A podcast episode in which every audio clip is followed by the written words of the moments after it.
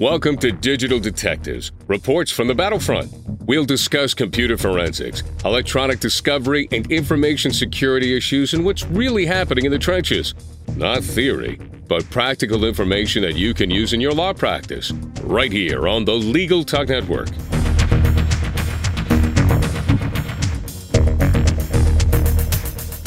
Welcome to the 58th edition of Digital Detectives. We're glad to have you with us. I'm Sharon Nelson, president of Sensei Enterprises. And I'm John Simek, vice president of Sensei Enterprises. Today on Digital Detectives, our topic is e discovery reflections from retired magistrate judge John Facciola. We're delighted to welcome today's guests. John M. Facciola is a retired United States magistrate judge who formerly served in the United States District Court for the District of Columbia. He authored over 700 opinions, many of them in e discovery and in the impact of information technology upon Fourth Amendment principles.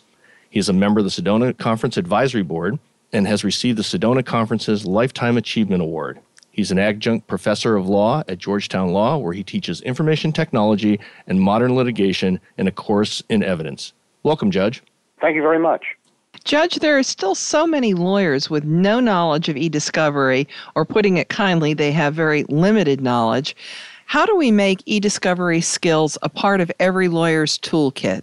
I'm afraid we never will any more than we would make genomic medicine part of the toolkit of every general practitioner.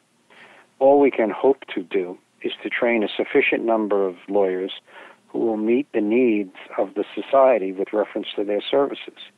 As for those lawyers who uh, refuse to engage in that process and educate themselves, well, it's quite clear that they are now in the position where they may very well be accused of ethical deficiencies in their performances because uh, they are new, now required by virtue of some amendments to the rules of ethics to have sufficient information in this field. So I suppose we will see over the next few years a process by which uh, those people who are interested and willing to commit time will grow in their abilities, while the rest will be left to one side. As to the ones left to one side, I don't know. But then again, I don't remember what happened to buggy whip manufacturers either when they became obsolete. so I think that's where we are. My good friend George uh, Socha estimates that maybe in America there are 500 to 1,000 lawyers who truly get this. I don't know if George's estimate is right. It seems about right. We can make that grow incrementally, but I don't think we can ever make it grow to the point where it will be the entire profession. I think that would be unrealistic, and nothing I've seen in 17 years suggests to me that that's about to occur. I, I, think you'd find that both John and I would agree with you. yes. Well, Judge, can you tell us a little bit about why you believe that health records they pose such a challenge in, in e-discovery? Well, I'm afraid what happened here was, oh, as we already uh, have seen in other aspects of our culture and our society, is when the technology arrived, the people who would use it did not know how to use it. And since they did not, the technology cannot be used to their advantage. To the contrary, instead of becoming a means to an end, it becomes an obstruction to accomplishing an end. There's nothing new here. I remember as a judge, they would put a piece of software on my computer and I would say, "How does this thing work?" And they say, "Well, Judge, there's a guide somewhere." Like, that explains why the Barnes and Nobles uh, near our courthouse was always full of judges looking for manuals on Lotus Notes and WordPerfect. we haven't been very good as a culture and a society as to train people who do not know a technology how to use that technology. I would estimate that maybe I use what 10 to 20 percent of the capacity of my computer, and that's pretty good. So all of this money was out there. Nature abhors a vacuum. These systems were bought, and the people who had to use them had insufficient training. As a result, what has been produced is is a, a real detriment to efficient use. We can't have clinicians sitting at a computer hitting the enter key hundreds of times so they can find a single blood test.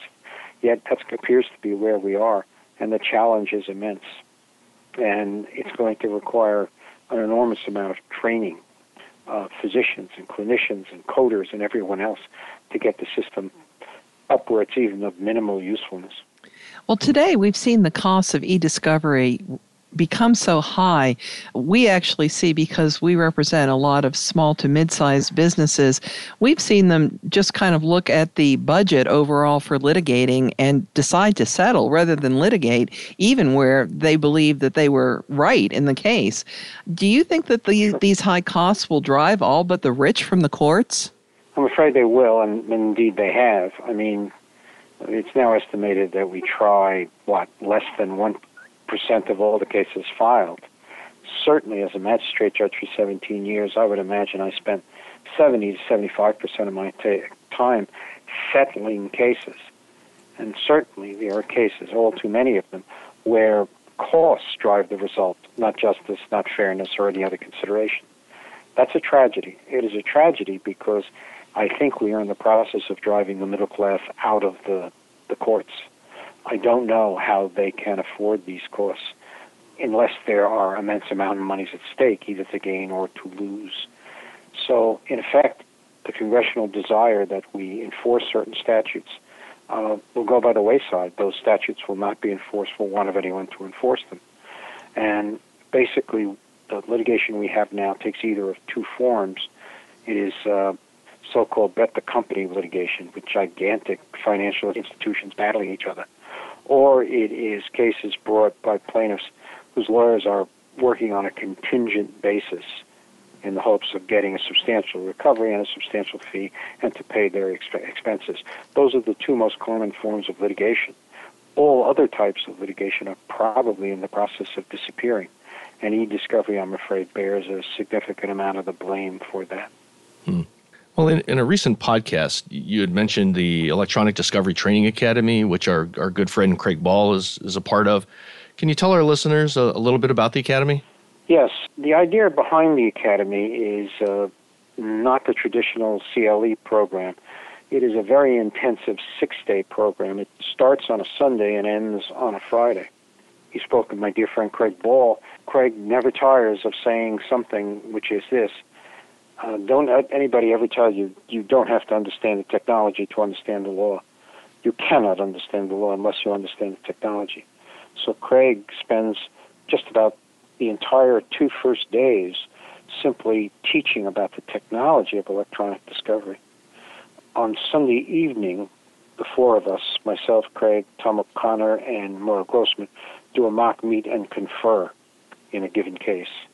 That evening, our students are in, in, introduced to coaches, wonderful lawyers from the District of Columbia usually, who serve as their coaches. They are coaching them towards a final meet and confer, which will occur on that Friday, and which will be done in the presence of, of federal judges like me. In the meanwhile, there are intensive uh, coursework all day long, whether it's technical or legal, the idea behind it is to keep a small faculty so we get to know each other well and so that we as a faculty can make a, a thoroughly integrated presentation. So there are five of us who work nine and ten hour days for those six days. And at the end of the program, we test. Craig has tested the participants upon arrival, arrival, and he tests them again upon departure. And this year we had the very exciting news that they had done as well as any class we have ever had. So it's it's a remarkable program. I don't know if they're exhausted when they finish, but God knows I am. Uh, but it is it requires an extraordinary commitment on everybody's part, with financial and time. But we are all committed to doing it because the results are exactly what we hope to achieve. It's the same old story. You can't learn this stuff uh, as a dilettante. You know, it's not tips after shaving. You have to commit yourself intellectually and otherwise to do it. Mm. Uh, it's a tough model. It, it sounds like a, a immersion. yeah, because you're the poor complete... people who go through it have another, other words for it. One of which is boot camp. Yeah, I was going to. I'm proud was... to report that we now have reached the point where several of our students have become teachers. That is, I go to programs and they are the panelists, and that of course makes me bust all my buttons with pride. well, that's great. That's great. Now we we have often heard you referred to, and I'm chuckling a little as I say this, as as one of the rock stars judges of e-discovery. Um, how did you attain that exalted status? Because they call you that all the time. Yeah, well, I think it has a lot to do with the fact that the rock stars of my generation, God help us, are still around. so if I'm a if, if Mick Jagger's still a rock star, well, I guess I qualify as well, mainly because both of us are still perpendicular to the floor. I don't know where the author of that got that notion, but the idea of rocks, I don't know. The cliche is that you stand out, but it was for an article, and it, it was a lot of fun. I I much prefer being called the Italian stallion, but. Um, well, you're not going to hear us call you that on this podcast. yeah, I'm not the. I actually, I'm not an Italian stallion. I'm a Sicilian stallion, but that that's a higher rank. My, yeah, it's much higher. my wife doesn't take any of this seriously, needless to say. So it's a matter of some derision around here. well, as, as, you know, uh, we are also married, and I think wives uh, they do well to keep their husbands humble. Wouldn't you agree, John? oh yeah, sure. Try disagreeing, John. I, I, I, tried that once. It didn't go well. Uh, yeah. So, Your Honor, uh, how can we integrate e-discovery in, in our law schools and, and educate these these students that are that are going going through there so that they're prepared once they graduate to enter into this whole yeah. electronic world? Yeah, I think the road forks in terms of, of how to do it now and I was a, a participant at a conference held actually on the second, the first Sunday in the year by the American Association of Law Schools, and this was the precise topic. It was a rainy, miserable morning, and I thought we'd be lucky to have more audience than panelists, and it was standing room only with professors from all over America. The discussion was a wonderful one, but we learned a lot of things from it. Bill Henderson from the University of Indiana showed us how the data show that the, the graduates are not doing what lawyers did 20 years ago they're doing very different things. They're more entrepreneurial in their approach because they have to be. They also are entering into technical fields that maybe lawyers didn't go into 25 years ago. So our graduates are going in different directions. Now we could go either of two ways, which is have discrete courses like the ones I teach and Bill Hamilton teaches and Craig Ball teaches and Maura teaches, Maura Grossman.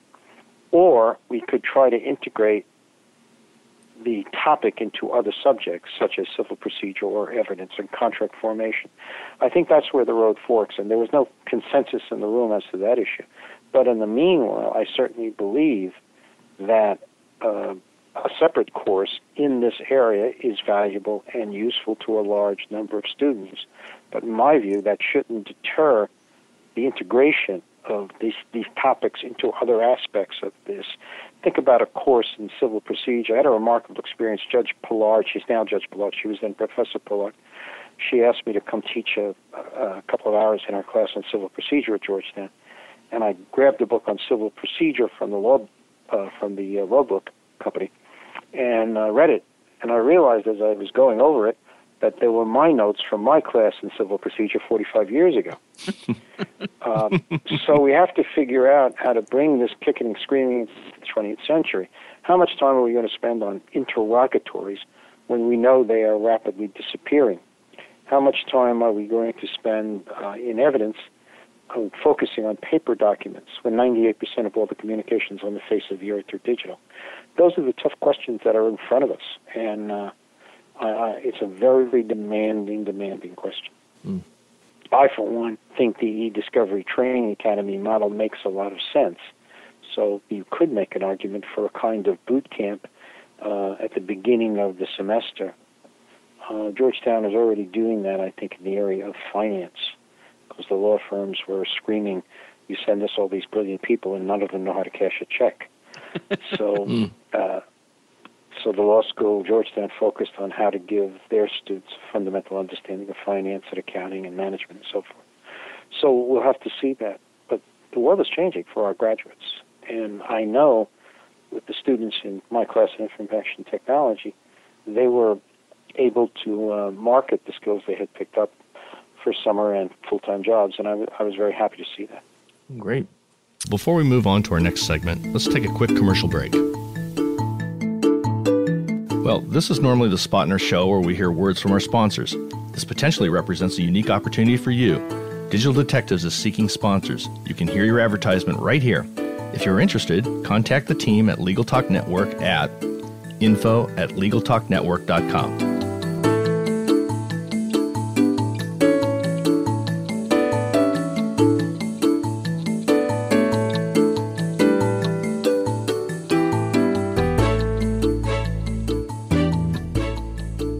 Welcome back to Digital Detectives on the Legal Talk Network.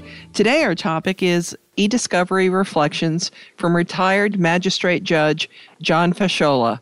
Judge Facciola is a retired United States magistrate judge who formerly served in the United States District Court for the District of Columbia. We've heard you say how important it is to have a sense of humor as a judge. Can you tell us how that has helped you?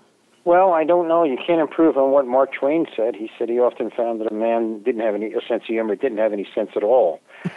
so it's my father's favorite expression, and uh, I have always found that no one told me when I took the oath that I was supposed to be dull, and I have never felt any obligation to be so.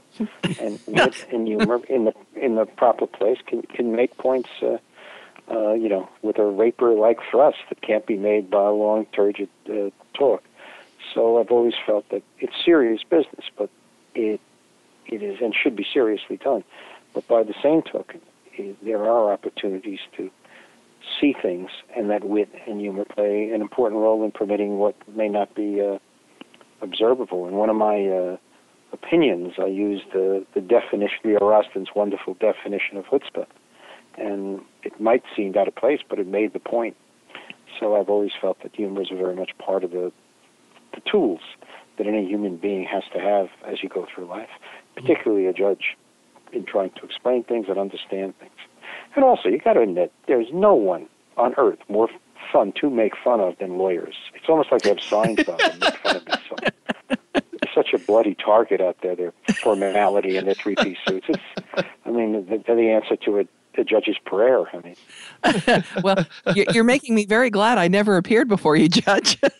yeah we, are too easy, too easy as targets. well, well, I'm I'm glad now. Now, Sharon, you just heard the judge say that I can make fun of you.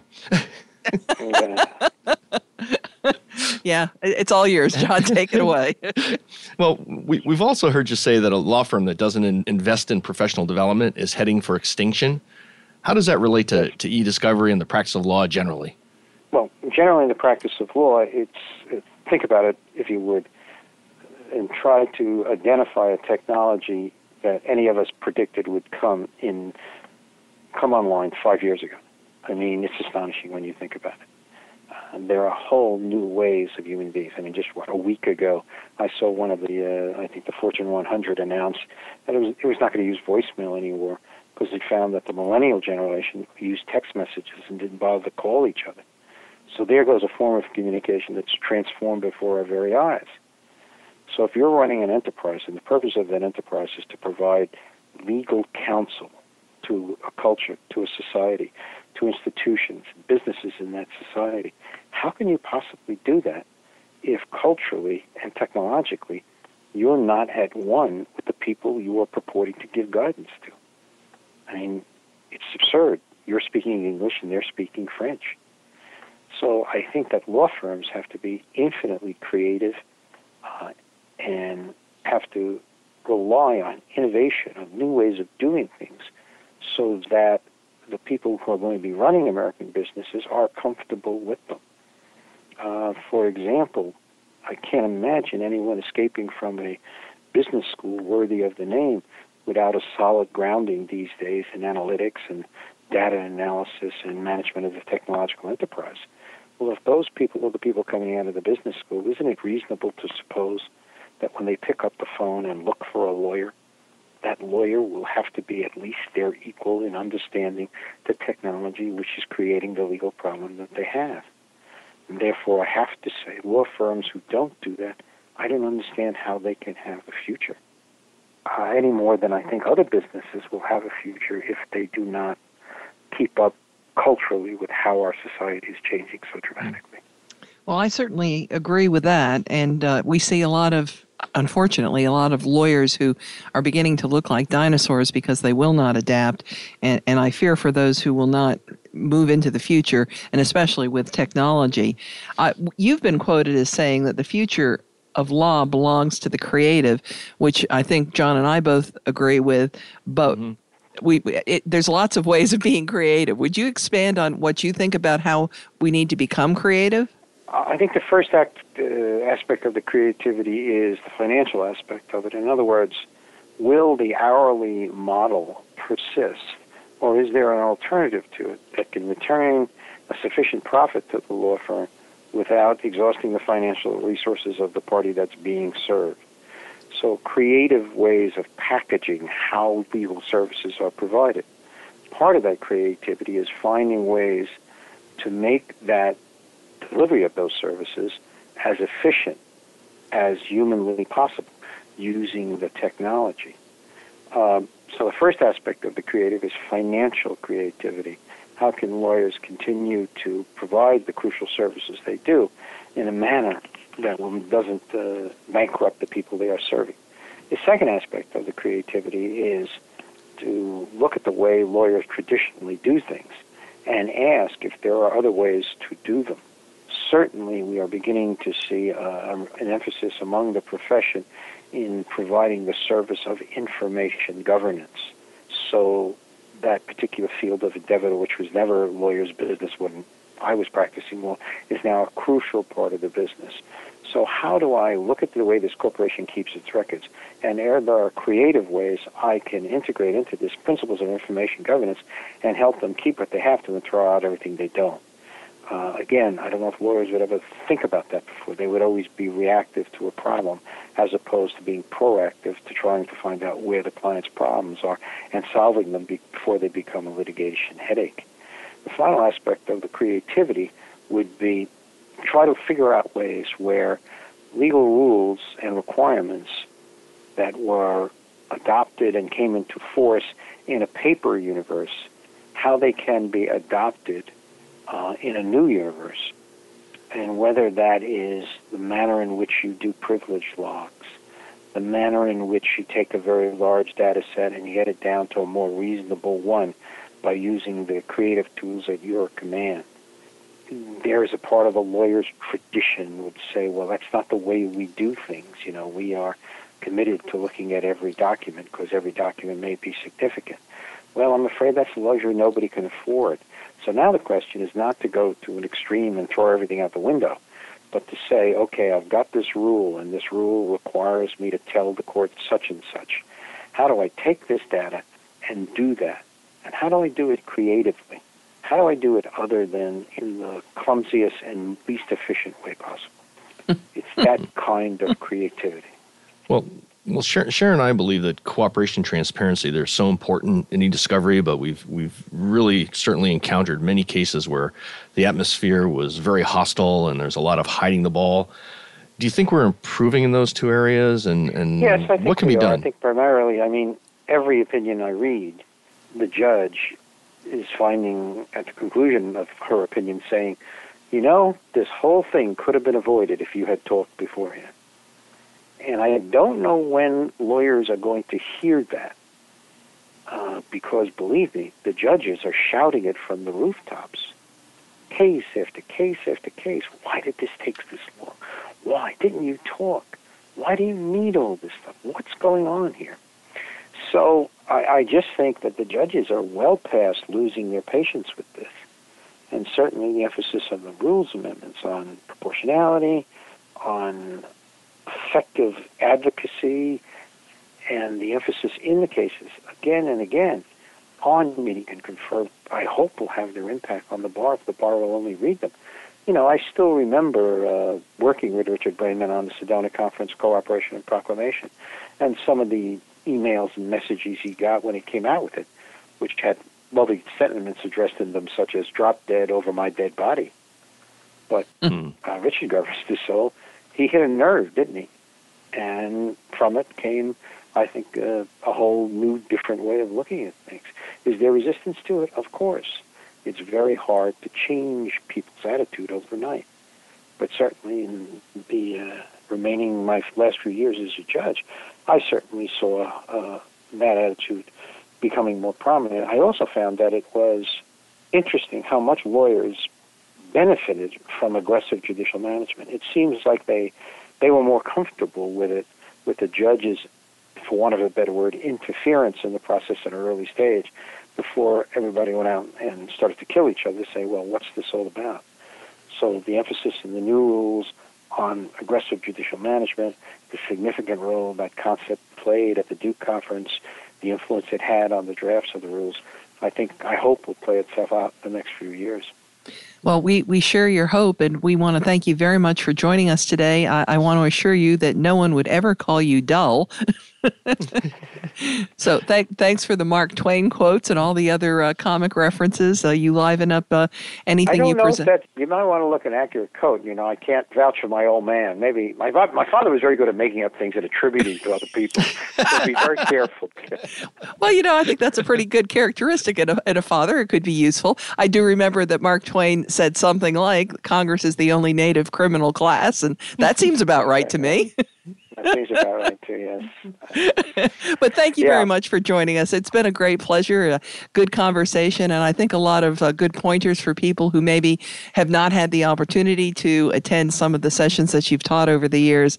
Uh, just very entertaining and very uh, illuminating. Thank you very much for being with us today as our guest. Oh, it was my pleasure. Thank you. Well, that does it for this edition of Digital Detectives. And remember, you can subscribe to all the editions of this podcast at LegalTalkNetwork.com or on iTunes. If you enjoyed this podcast, please review us on iTunes. And you can find out more about Sensei's digital forensics, technology, and security services at www.senseient.com. We'll see you next time on Digital Detectives. Thanks for listening to Digital Detectives on the Legal Talk Network. Check out some of our other podcasts on LegalTalkNetwork.com and in iTunes.